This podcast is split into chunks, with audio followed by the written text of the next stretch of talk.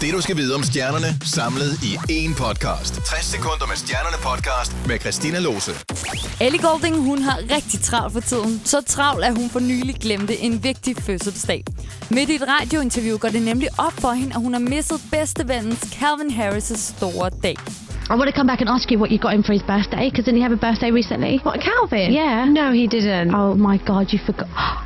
He had a birthday. He did. It was his birthday, I- literally, I, literally spoke, days I ago. literally spoke to him a few days. Oh my god, that's really you embarrassing. missed his birthday. I was literally talking to him a few days ago.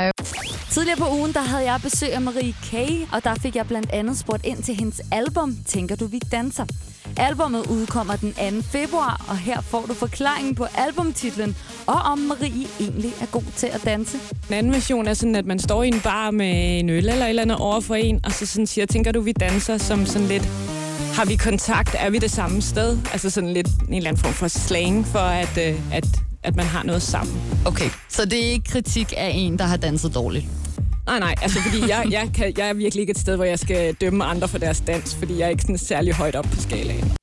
Christoffer, han har lige været på en rigtig paradisferie med kæresten Cecilie.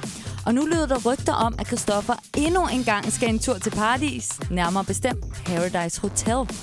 Kilder siger, at han kommer til at være med i den kommende sæson, men intet er meldt officielt ud eller bekræftet.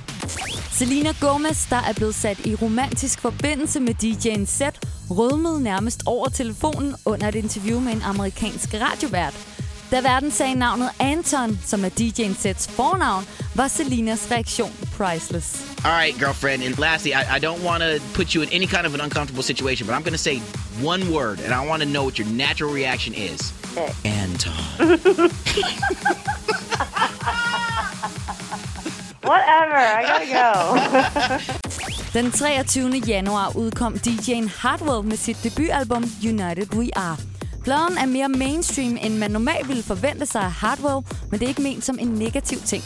Man finder nemlig masser af fede samarbejder med blandt andet Tiesto, Mr. Props og Jason Derulo. Det her var 60 sekunder med stjernerne podcast. Bliv opdateret alle hverdage på Danmarks hitstation The Voice.